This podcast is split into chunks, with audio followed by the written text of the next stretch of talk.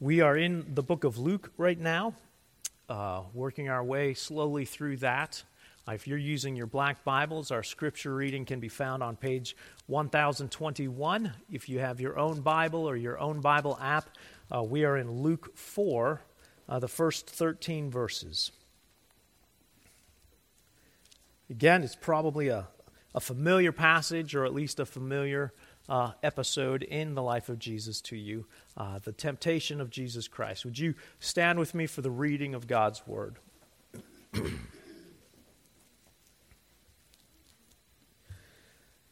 and Jesus, full of the Holy Spirit, returned from the Jordan and was led by the Spirit in the wilderness for forty days, being tempted by the devil. And he ate nothing during those days, and when they were ended, he was hungry. The devil said to him, If you are the Son of God, command this stone to become bread. And Jesus answered him, It is written, Man shall not live by bread alone. And the devil took him up and showed him all the kingdoms of the world in a moment of time, and said to him, To you I will give all this authority and their glory, for it has been delivered to me, and I give it to whom I will. If you then will worship me, it will all be yours. And Jesus answered him, It is written, You shall worship the Lord your God, and him alone you shall serve. And he took him to Jerusalem and set him on the pinnacle of the temple, and said to him, If you are the Son of God, throw yourself down from here, for it is written, He will command His angels concerning you to guard you. And on their hands they will bear you up, lest you strike your foot against a stone. And Jesus answered him, It is said, You shall not put the Lord your God to the test. And when the devil had ended every temptation, he departed from him until an opportune time. Grass withers and the flowers fade, and yet the word of the Lord remains forever. You may be seated.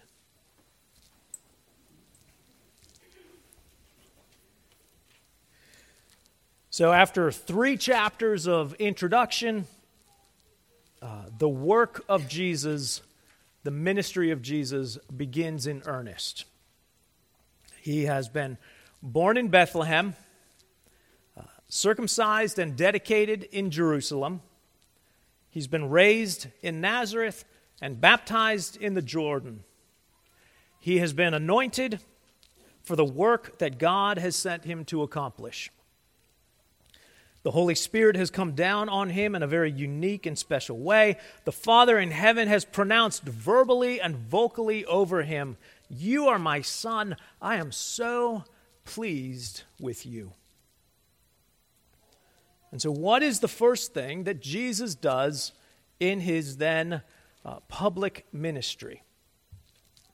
Before he ever heals anyone or raises anyone from the dead, before he calls anyone to follow him, before he even preaches a single word. I don't know if you've noticed, the only thing we've heard from Jesus so far, we heard from him when he was 12 years old. So we're now in chapter 4 of Luke, and Jesus has not spoken yet. Before any of this happens, Jesus is led into the, t- the wilderness to face Satan himself and to be tempted or tested. Uh, the temptations of Jesus are something that uh, raise a lot of questions for us. Uh, and then, even if we don't have questions, sometimes we don't have questions because we're just wrong about our assumptions. Do you ever see that in yourself? Like, do you have any questions? No. And then it turns out, oh, I don't have any questions because I'm not smart enough to have any questions. Uh, sometimes we approach the Bible and we're like, that's pretty clear. And we're completely wrong in our understanding. Why was Jesus tempted? What was specifically tempting about these three tests?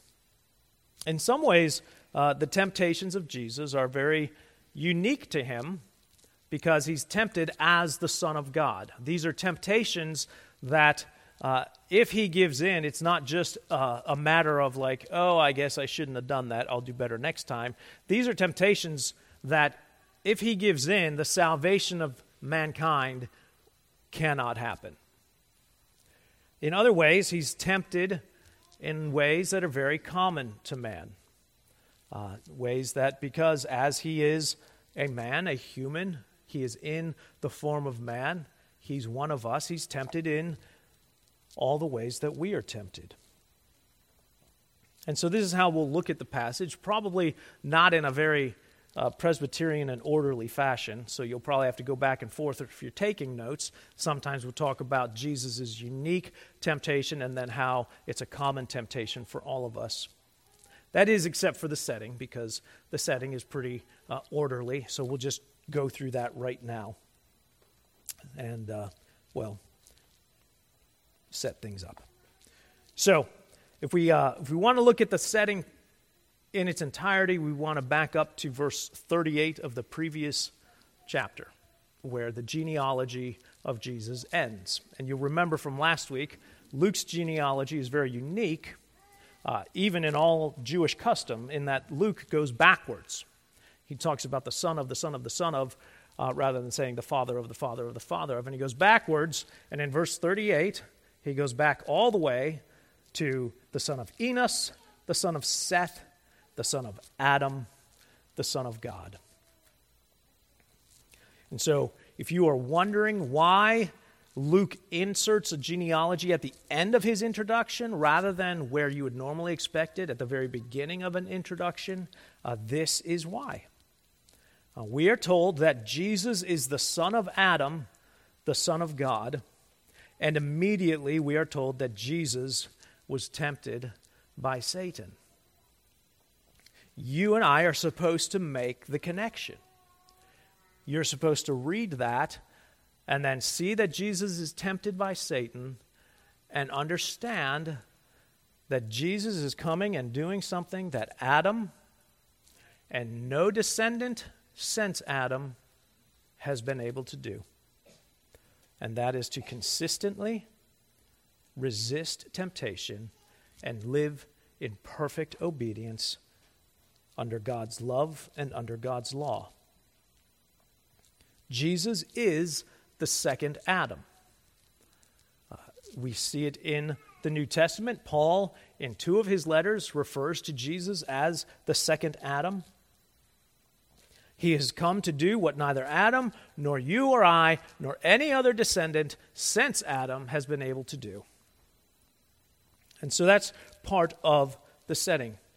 And then in verse 1, the setting tells us that Jesus, being full of the Spirit, is led by the Spirit into the wilderness. So, lest you and I get this idea that Jesus had just gone out for a, for a spring walk and he happened to find himself in the wilderness and Satan came in to, to thwart God's plans, we learn here that this is God's plan. That the Spirit is leading Jesus into the wilderness in order to be tempted, in order to be tested by Satan. This is an important thing to remember that, that God tests us with various trials, even while Satan tempts us in the midst of those same trials. And so, just a real quick insert of application. We have just heard the Father pronounce over the Son, I am so pleased with you. And we've now learned that the Father has led the Son into the wilderness to be tested. God's pleasure over you is not measured by whether you're having trials or difficulties. Just something to, to think about.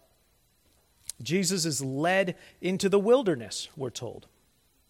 The wilderness uh, in the Old Testament is a sort of this constant geographical location that we sinned and our sin ruined the world that wilderness exists because sin has affected the world. And in that sense, consider how different Jesus' temptations are here from Adam's. Here's Jesus, the second Adam, but if you think about this, Adam was in paradise when he was tempted. Adam was in a place that was uniquely designed and perfect for Adam to exist in obedient communion with God. Jesus faces his temptations in the wilderness, in the brokenness of the world. Adam was surrounded by abundance. Adam had all the food he could possibly desire. Was, we were told he was given every tree in the garden to eat from, save one. He was full, most likely. He had probably just come off a meal, even.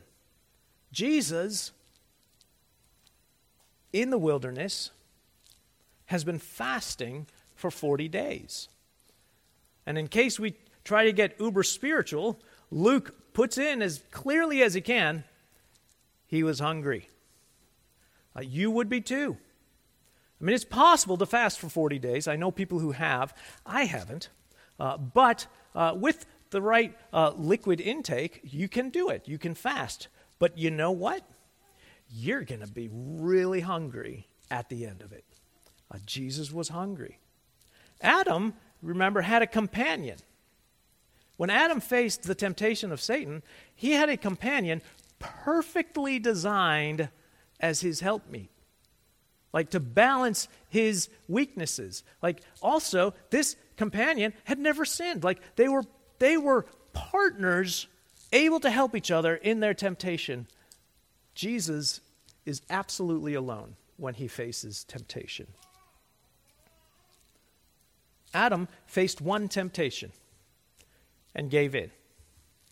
Jesus faces 40 days of temptation. And it culminates. It either culminates with these three or these three are samplings of it, but it's 40 days that Jesus is being tempted by Satan. And speaking of the 40 days, even that is to give us a setting, to give us, uh, to remind us uh, that Jesus is both the second Adam and Jesus is the fulfillment of Israel. Consider how many times 40 days or 40 years enter into the Old Testament story of God's people. Israel was in the wilderness for 40 years, being tested by God and failing almost every test. Moses was in the wilderness.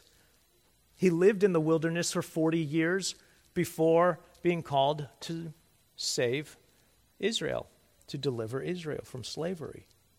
Moses was also uh, on Mount Sinai for 40 days. And while he was on Mount Sinai for 40 days receiving God's instruction and God's law, the people were, well, giving in to temptation. Elijah went into the wilderness for 40 days and was cared for and sustained by God. The spies if you remember the spies, they went into the promised land for 40 days. And 10 of the 12 spies gave in to temptation and failed the test. Again, all of this points us to Jesus being the one who comes to do what you and I cannot do for ourselves. By the way, that's, that's the most important application of the temptations of Jesus that Jesus does for you what you cannot do for yourself. And a lot of times, and even at the end, we'll talk a little bit about uh, how this is an example of that you can draw examples from this on how you might face temptation, but that is not primary. It may not even be secondary. The most important thing to see in Jesus and his facing of temptation is that he does this for you in your place as a substitute, not as an example, even as we can draw from his example.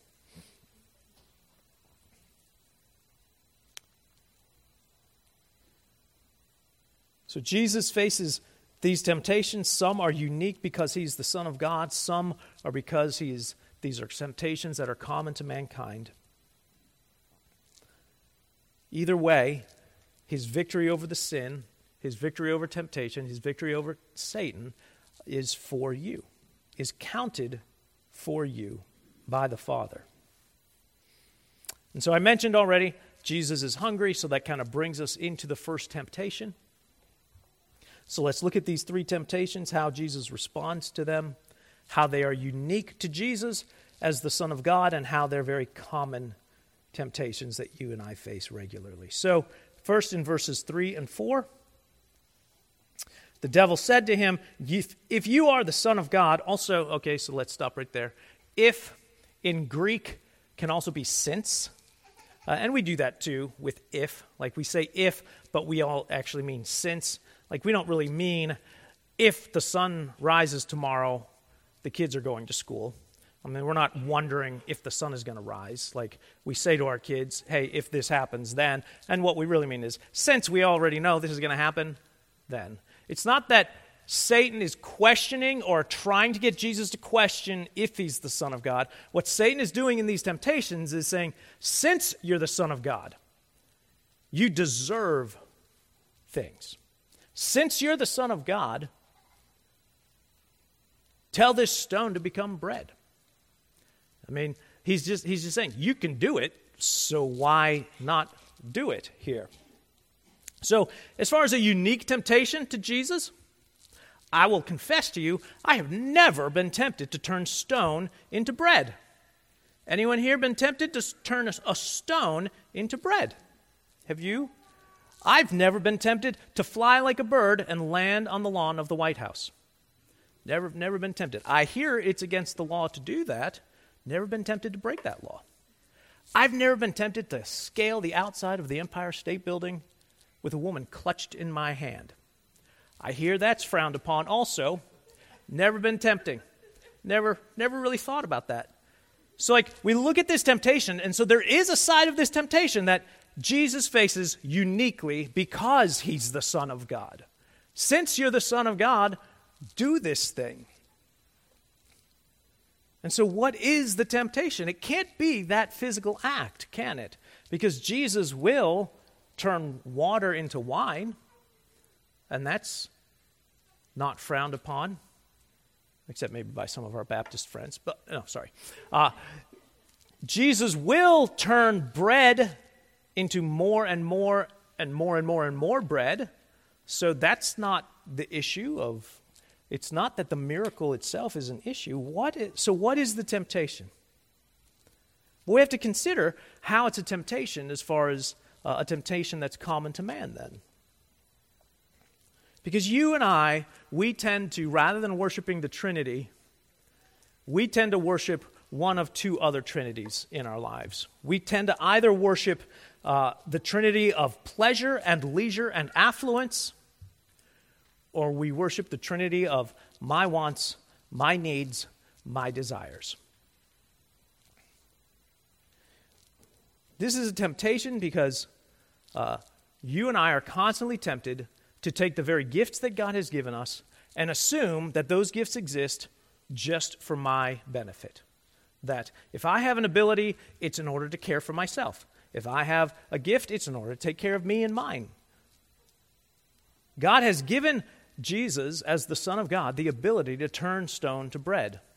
The temptation isn't in the act of turning stone to bread, the temptation is in not trusting God. The temptation is in, listen, assuming that, well, God, God wants you to be happy. God wants you to be healthy. This bread would make you both happy and healthy. What is the problem?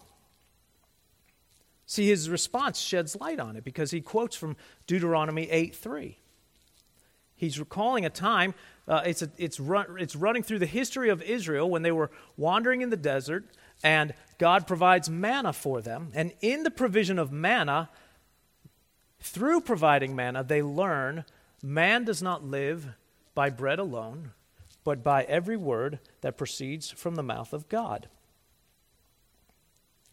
And so Jesus isn't saying to Moses, uh, I don't need food.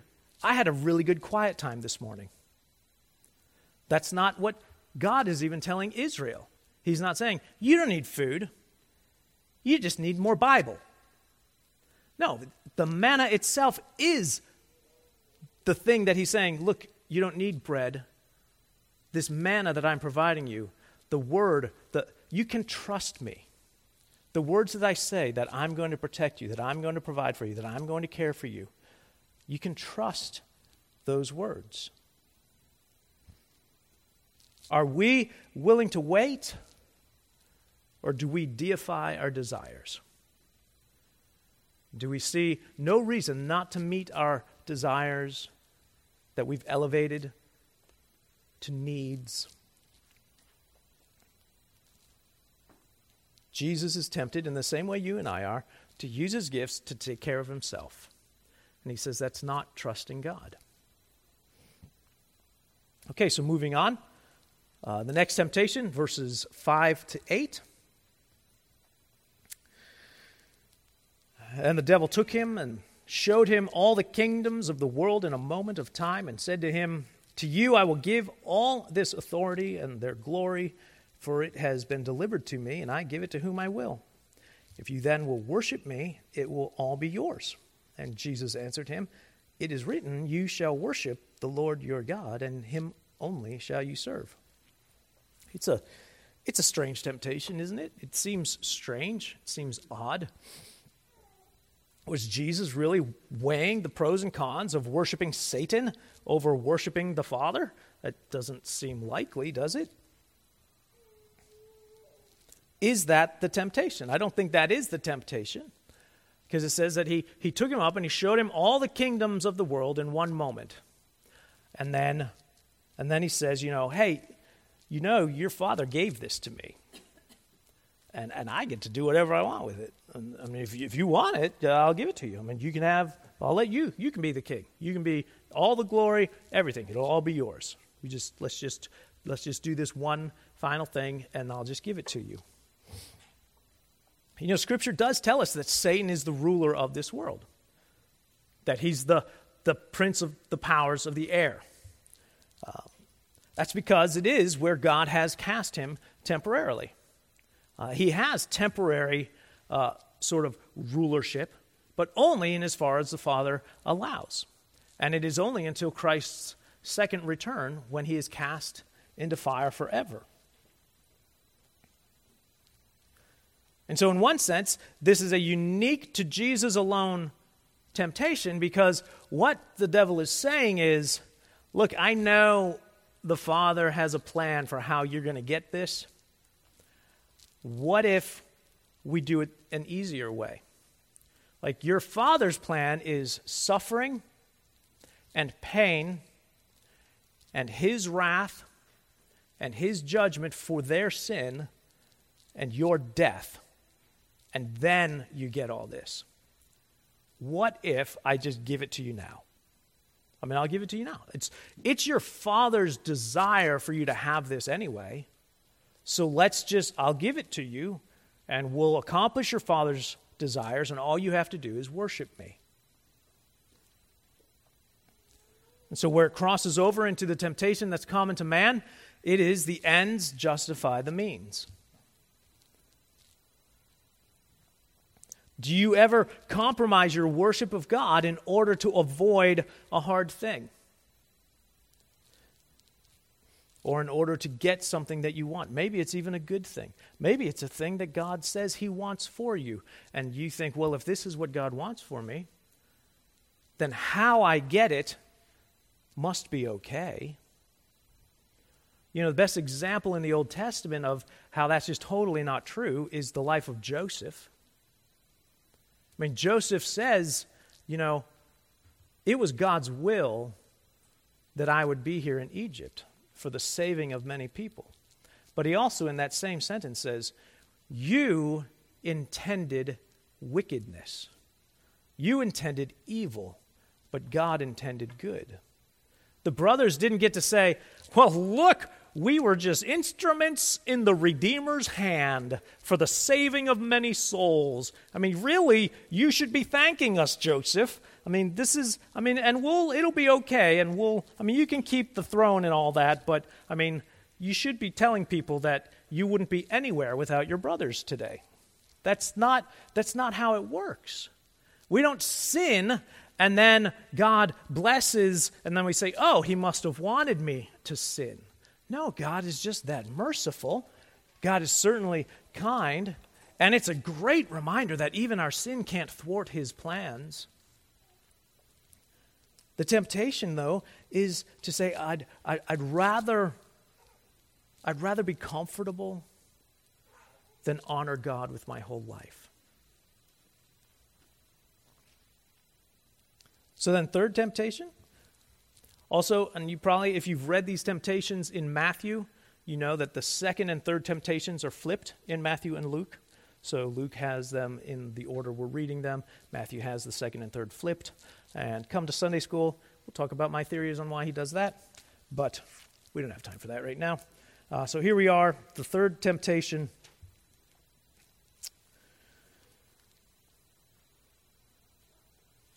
Beginning verse 9, and he took him to Jerusalem and set him on the pinnacle of the temple and said to him, If you are the Son of God, throw yourself down from here, for it is written, He will command His angels concerning you to guard you. And on their hands they will bear you up, lest you strike your foot against a stone. And Jesus answered him, It is said, You shall not put the Lord your God to the test. And when the devil had well, let's stop right there for a moment. So, this third temptation, again, it's unique to Jesus, but also common to man. An example of how you and I are tempted. Uh, this time, uh, Satan decides to uh, uh, jujitsu, kind of use Jesus' own momentum. He's like, Oh, you like throwing scripture around? I know the Bible too. How do you like that? So, here's passages I've read in the Bible, and he quotes from uh, these are actually direct quotes from Psalm 91. You can read those uh, today. And he says, Look, uh, just, you know, obviously, didn't, didn't, didn't I just hear your father say how much he loves you, how pleased he is with you?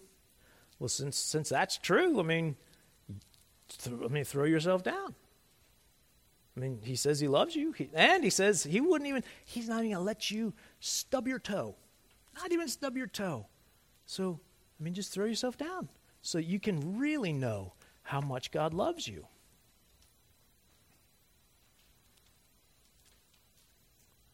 But the issue is a matter of does faith trust God or does faith test God?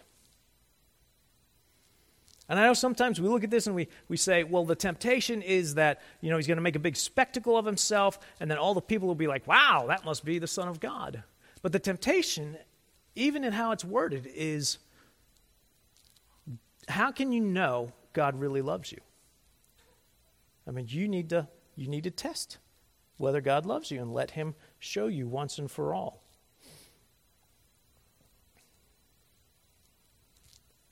Do we trust God or do we test God?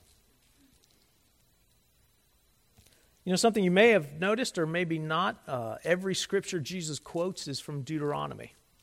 Uh, he quotes, uh, all three of his quotations are from uh, the book of Deuteronomy.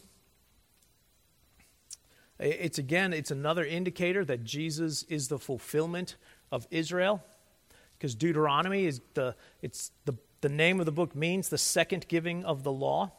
And so they are just on their way into the promised land. And in Deuteronomy, Moses recalls and recites the history of God's people, basically from Sinai to the edge of the promised land, and all that they faced, and all that God spoke to them. And, uh, you know, they're coming to the end of their 40 year banishment in the wilderness. Here is Jesus at the end of his 40 day fast. It's, it's interesting that he quotes from Deuteronomy in quoting from Deuteronomy, he, he, he even more emphasizes that he identifies with us as his brothers and sisters. I mean, he starts out by saying, Listen, it's written, man shall not live by bread alone. And essentially saying, if man is not to do this, I will not do this because I am counted with them. These laws aren't written to the Son of God. These laws are written to man and how we would worship and how we would obey and how we would serve God. And Jesus, in quoting these, is saying, I count, I am counted among God's people. I submit to the Father's law and the Father's will. Jesus is the fulfillment of law before he's an example of law keeping.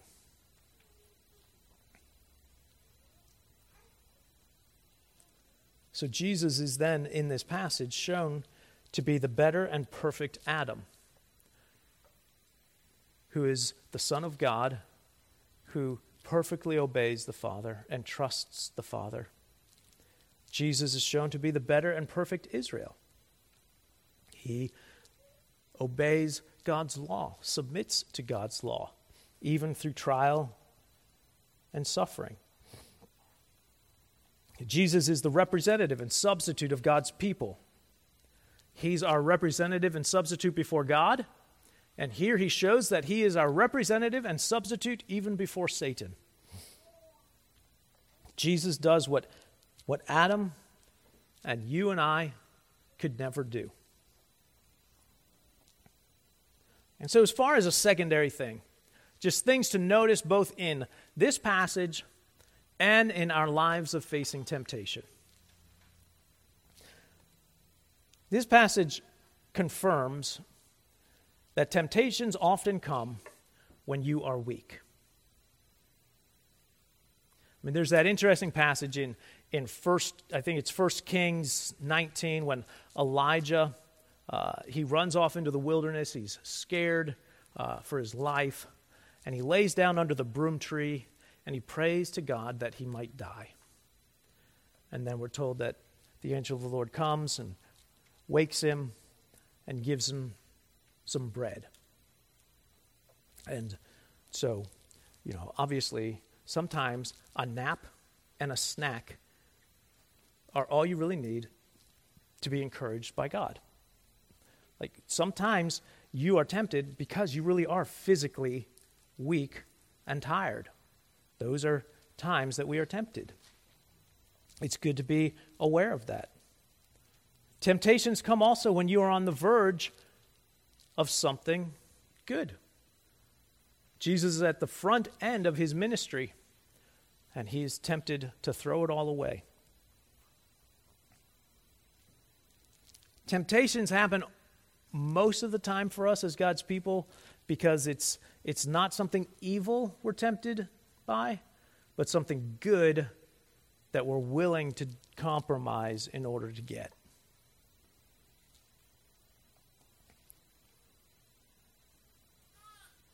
And then remembering that temptations come from Satan and they're designed for your failure. Tests come from God and they're designed for your encouragement.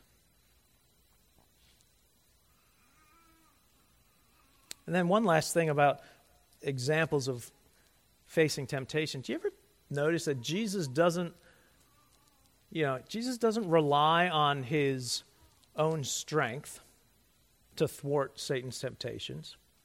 Jesus doesn't even rely on his relationship with the Father. Jesus relies on Scripture to answer temptation.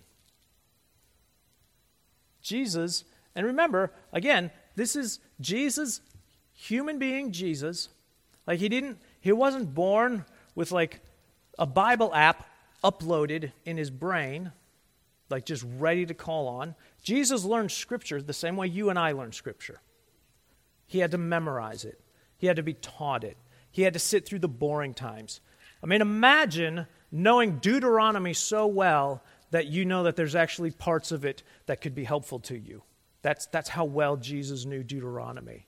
The psalmist says, I've, I've hidden your word in my heart, God, so that I might not sin against you. Uh, there's a real promise that, that God's word is intended to be a help and a strength for us in times of temptation. we're told that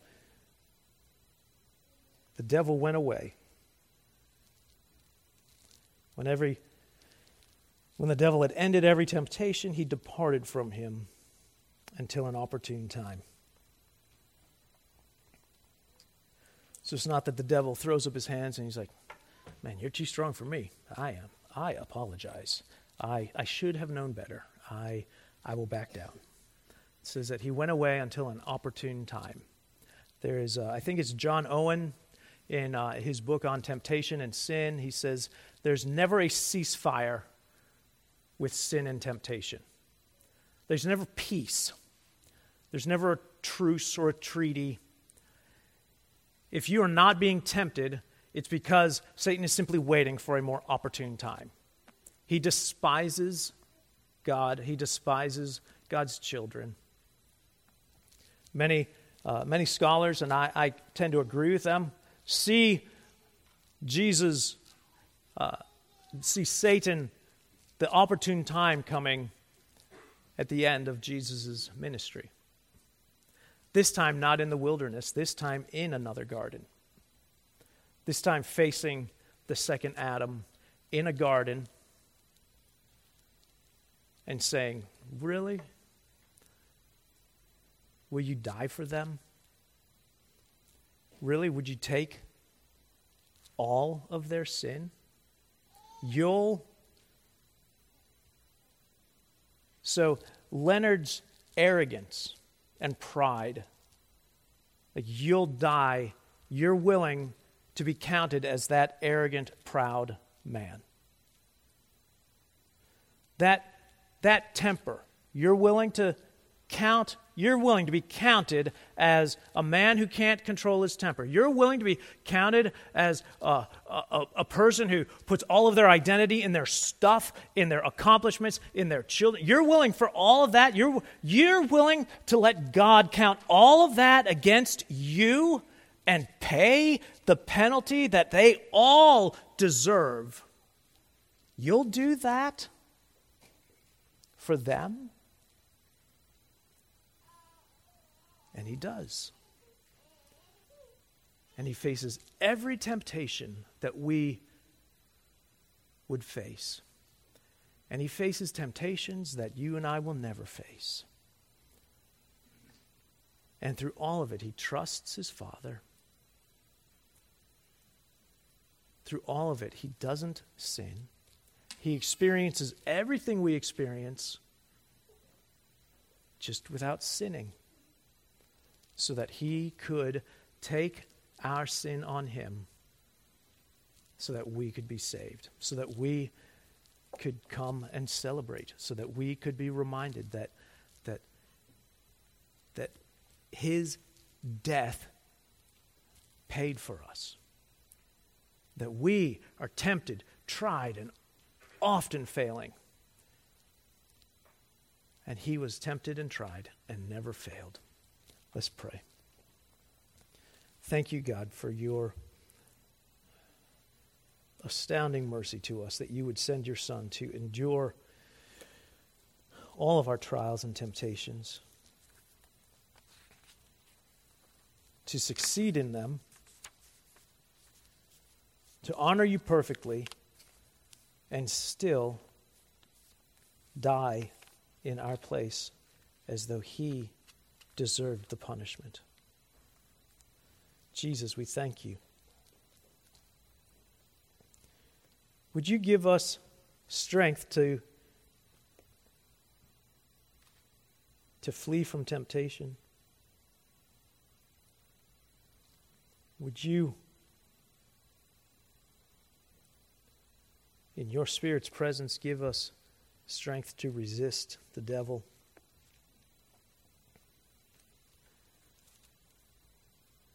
Thank you that you're not simply a, a goody two shoes, better older brother showing us how we should be. But you are our representative. You took on sin and temptation for us instead of us so that we could bear your righteousness even as you bore our sin. We thank you and praise you. Amen.